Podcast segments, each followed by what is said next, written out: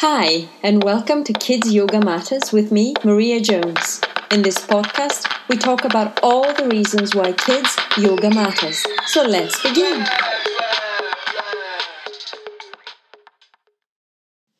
Hi, everyone, and thank you for tuning in. This week, we speak to Veronica Pena of Yotism.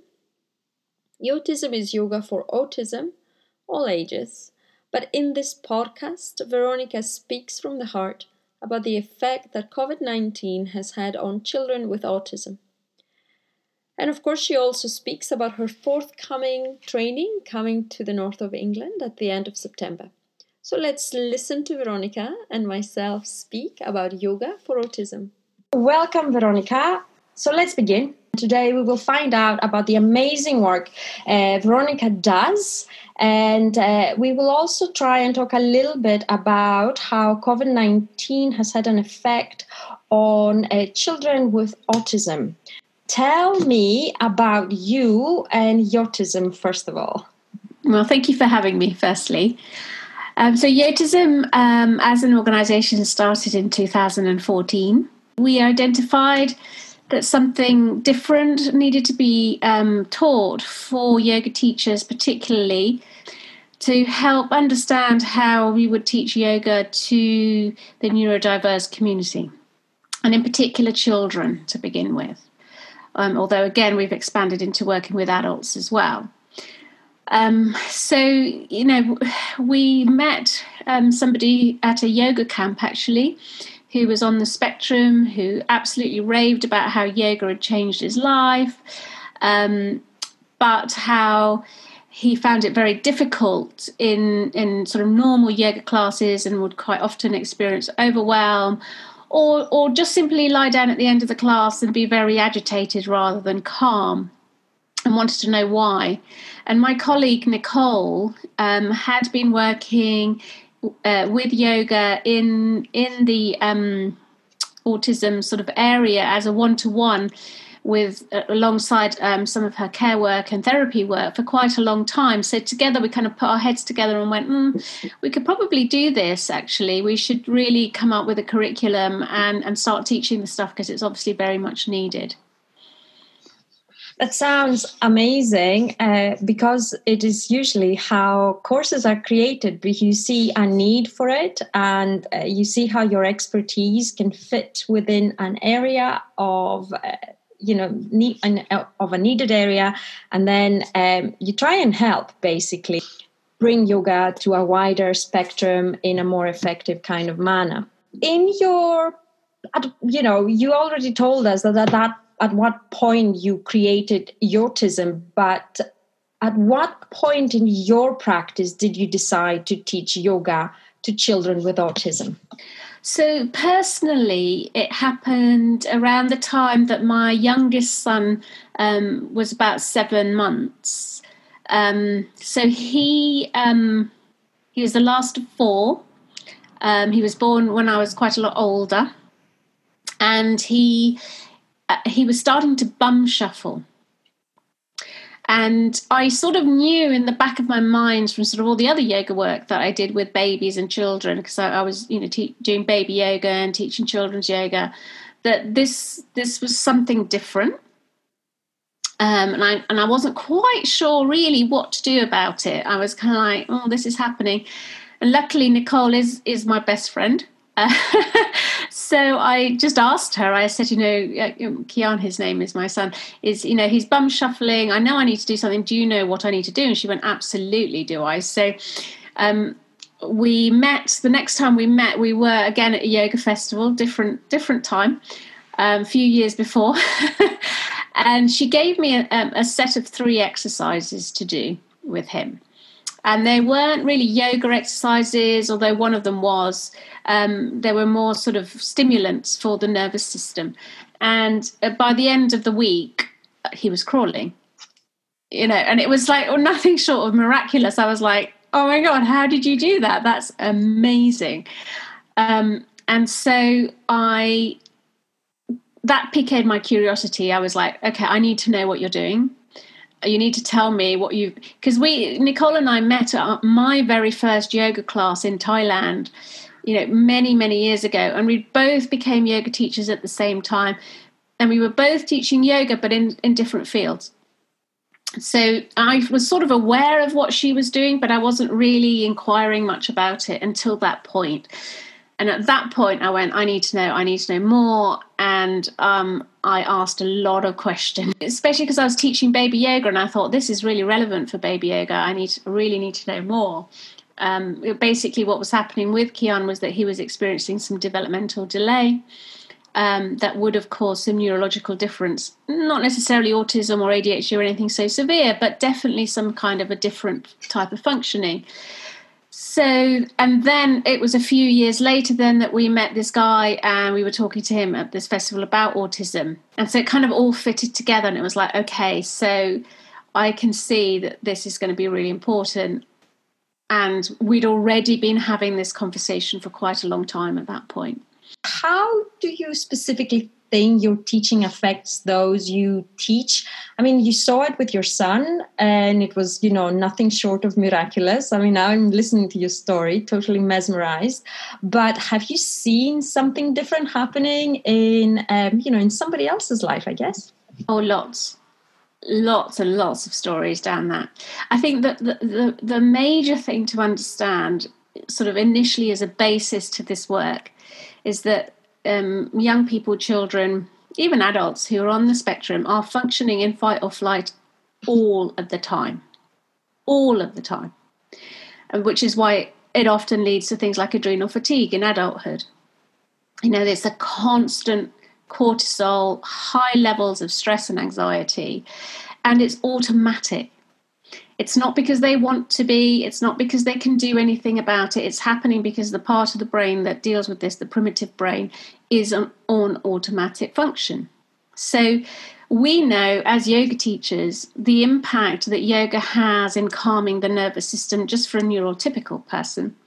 So you can imagine the kind of impact that a bit of yoga can have on somebody who's functioning that highly um, stressed even if we just teach them to breathe because quite often i find if i'm working with a special child that they are like you're saying they're in the fight or flight so they're breathing to the chest mm-hmm. very shallow and you want to encourage and sometimes they don't even have the sensory input to direct the breath in different it's not that they they are incredibly clever. Most of them are more clever than you know the average person. But yeah exactly. But they just don't have the sensory awareness to direct the breath to the right parts of the body. So even teaching them to breathe is miraculous for At them. moment that you know that one or two seconds after they've had a good breath where you almost visibly can see the nervous system just percolating down. Yes it's so powerful. It's so, so powerful because they've never experienced it before.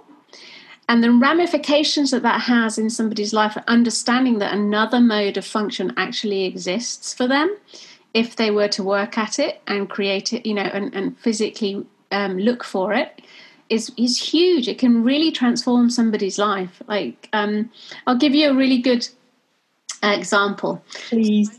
Very first client after I I trained.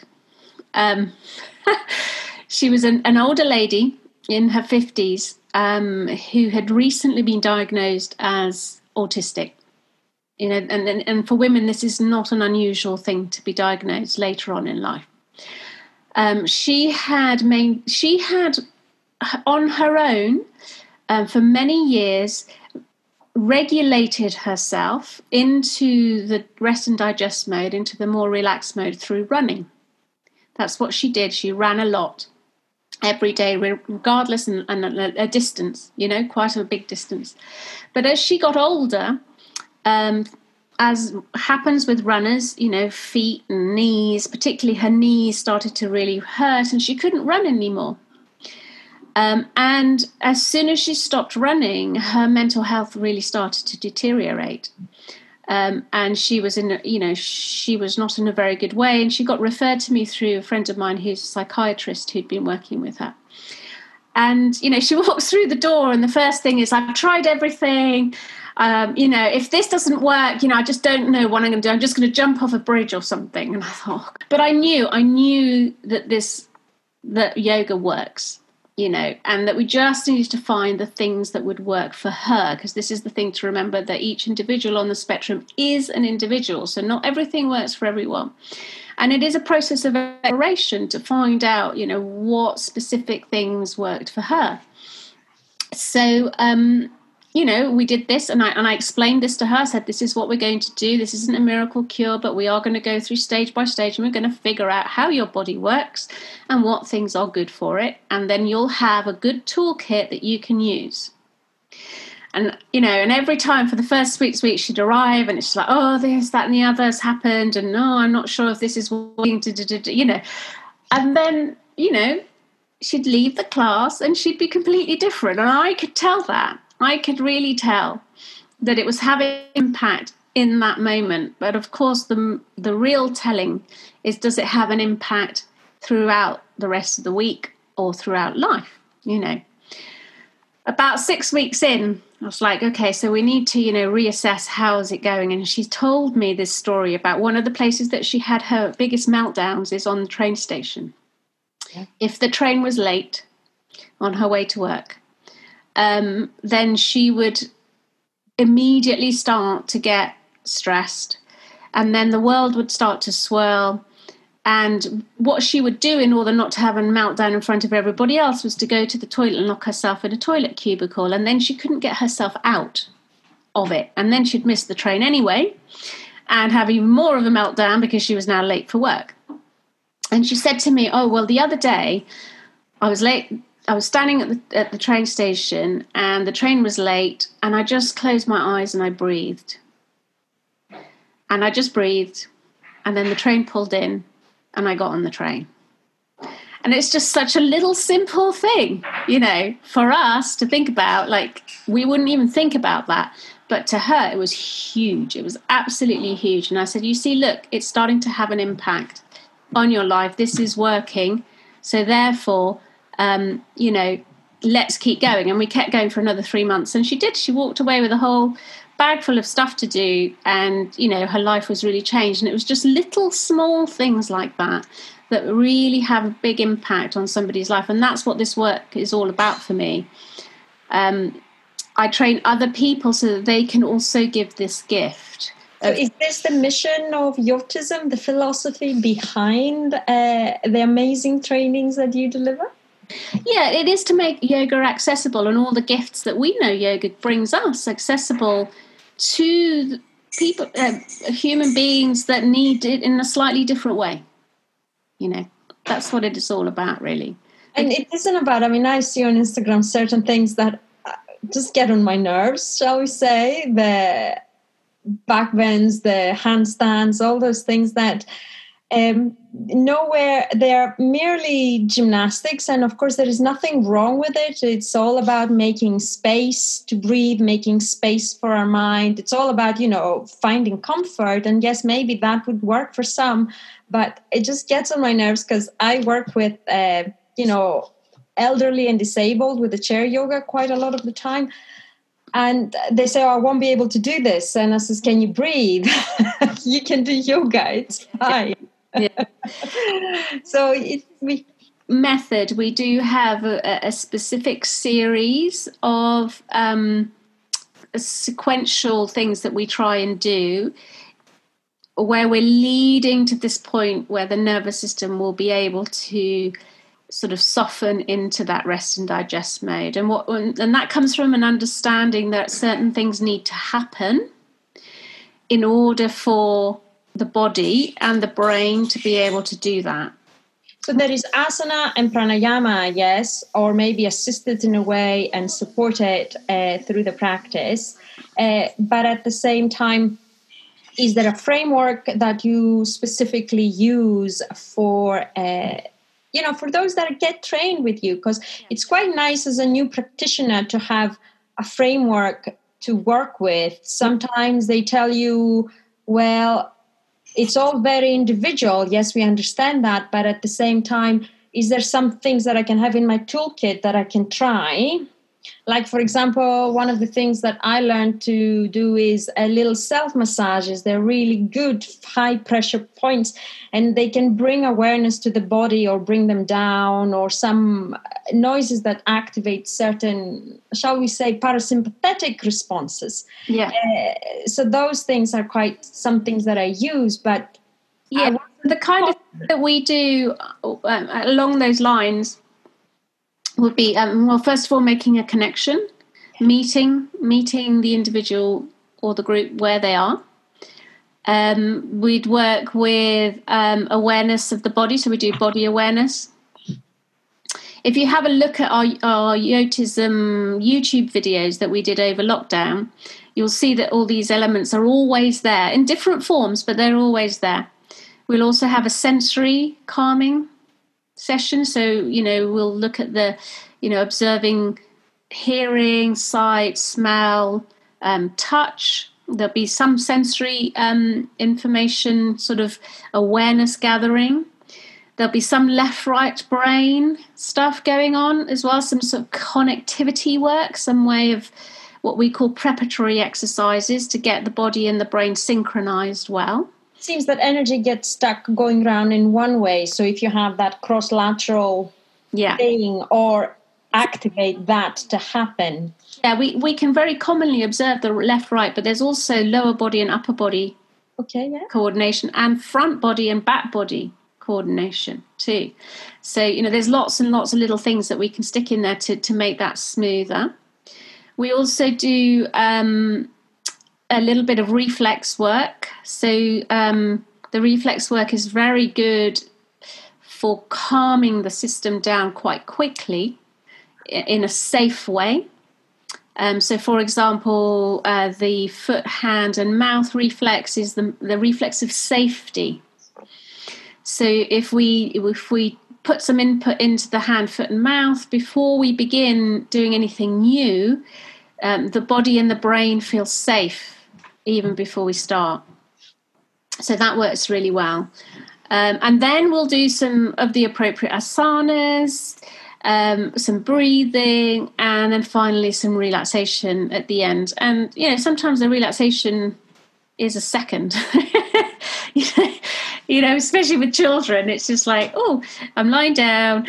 Uh, you know, and we and we teach, you know, what to do if there's a lot of fidgeting going on in the hands and the feet and the face um, and different types of relaxation for different kinds of uh, adults or children on the spectrum. So there's quite a lot. There's quite a lot to the method actually, which is why it takes three days to teach it. It's quite an intense three days. Oh, it would be because, um, and you would also probably have some practical examples of people coming in and you know working with them while you are doing the training. Yeah, it sounds as you're talking, I'm just thinking there's so much I need to learn. I almost want to just come to Manchester and do that with you myself.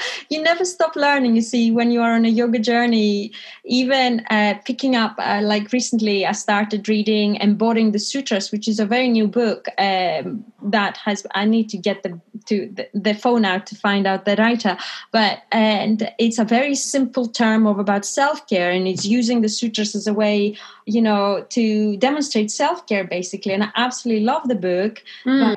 it triggered so much more that I wanted to learn. And is it's exactly the same when you're talking. It triggers so many things in my mind, my vata, my deranged vata mind. Yes. and I'm trying to take notes and find the pens and the papers here, and it's just like, um, about yoga though is that you know I've been in in yoga for 20 years and there's still more to learn. And you know it's it's it's a it's a beautiful thing to to be able to be humble like that. Now i just don't know. I just there's always more. Veronica and i move on to speak about Manchester training and social distancing, which leads nicely to questions about the impact COVID 19 has had on children with autism. What do you think the impact was for those children? I think it was twofold. In some ways, it was a little bit easier because, you know, one of the biggest struggles in autism um, is is the transition. So having to go from home to school, from one class to another, So when you take that away and you're in the same place all of the time, it, it does take away a level of stress. Obviously, for the child, not necessarily for the parent. um, and so, so you know, what I've been hearing anecdotally from the the parents of the children that I work with is that um, having sort of being at home actually and, and simplifying um, the home life and the homeschooling, in many ways, they have really benefited because you know there's none of especially with homeschooling you know and, and, doing it online through the computer not having that extra noise and sensory input in the classroom and and finding the processing of all of that quite difficult having a little bit more space and calm at home and still being able to work actually they've made uh, some good leaps in terms of you know the educational side of things. Um, on the social front, it's a completely different thing, obviously, because you know social ability is is hard work. Um, and it takes a lot of learning. So, being out of that social loop will have created a few steps back for a few children, and and the transition back into friendships is going to be a little bit harder than neurotypicals. Um, I think there uh, in terms of family because i work a lot with children and with families um, the family dynamics can be quite different difficult. And i think that's probably where the biggest difficulties have come.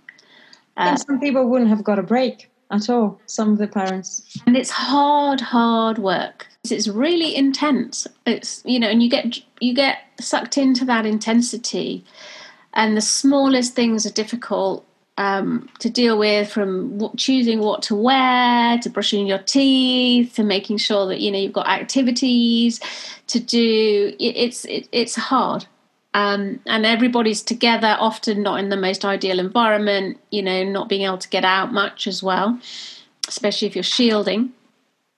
And you know you can't even go for a walk necessarily or- that was hard yeah. And I live somewhere quiet, and I can go for a walk because I used to go for a walk when I was shielding at six o'clock, seven in the morning at the very latest. Mm. And I was so careful not to touch anything, not to do anything. How would you ask them to do that as well? Exactly. How do you ask children to do that? Uh, it's, uh, it's, hard. So you know, so there's been both positives and negatives to to to this time. Um, and I and I think what I like about what's happening at the moment is the schools, because of COVID and having all these things that they've got to consider, are actually being a little bit more accommodating than normal. Maybe, maybe, maybe. I'm thinking in my mind there will be a nice halfway point for uh, for a way forward for those kids that need uh, that quiet, I guess, and space. Uh, to develop in their own uh, way instead of conforming to the curriculum and what the schools are doing. Yeah, yeah, I agree with you. And, and that goes as much for those on the spectrum as, as others, actually. There was one thing that I haven't mentioned that um, I think is quite important with regards to sort of COVID situation. So I worked, when I'm working on the spectrum, and sometimes the children that come to me think the parents thinking they might be on the spectrum are not actually. They they have developmental delay which is something can be worked with quite and quite quickly as well. But one thing that does happen when we have this prolonged period it can be good in that there's been a rest for the body and mind that allows new developmental stages to be reached so, in the same way that the children feel like they've grown like half a foot over this time, their body, but also their mind and their brain connections will have grown too. Now, but there's also another group, and in these does usually fall more into the sort of more autistic, is that they need the constant stimulus stimuli in order to create the new brain connections that we're trying to create. And when those then stop to happening, um, you know, we get a regress we get a little bit of a regress. But I think with a little bit of input again soon, hopefully, um, you know, that will just go back to where it was. Is because the body doesn't remember, doesn't forget what it's already learned. So it's just a question of reminding it again and getting it back on track. Uh, everything that you said today has been light bulb moments. My brain is going. it's been such a pleasure, and all those things that you said. You know, I'm surprised that there has been a good part to COVID. I was I was expecting to hear doom and absolute gloom, but it hasn't been the case. And I really enjoyed connecting with you. Thank you for agreeing to do this. Thank you for coming on the lives. Just delighted to have you on board. It's been amazing. I'm going to check my notifications. Let me know if there's anything else you would like to add, and then I am going to say goodbye. Like to say, um, and that's just really um, two. Well, it's two things really. First of all, if if you are working with children and you're teaching yoga in schools, you will have one or two in in your class who are on the spectrum, and uh, they will be struggling with the normal sort of straight up yoga classes. So you know it's worth finding out something that you can do to help. It's not rocket science once you understand the science behind it and the thinking behind it, it it's very logical and makes sense um, and the second thing I want to say is that this work is really needed in this sector. It's it's absolutely desperately needed. The children, um, particularly, are really really struggling right now. They're being put into main mainstream schools.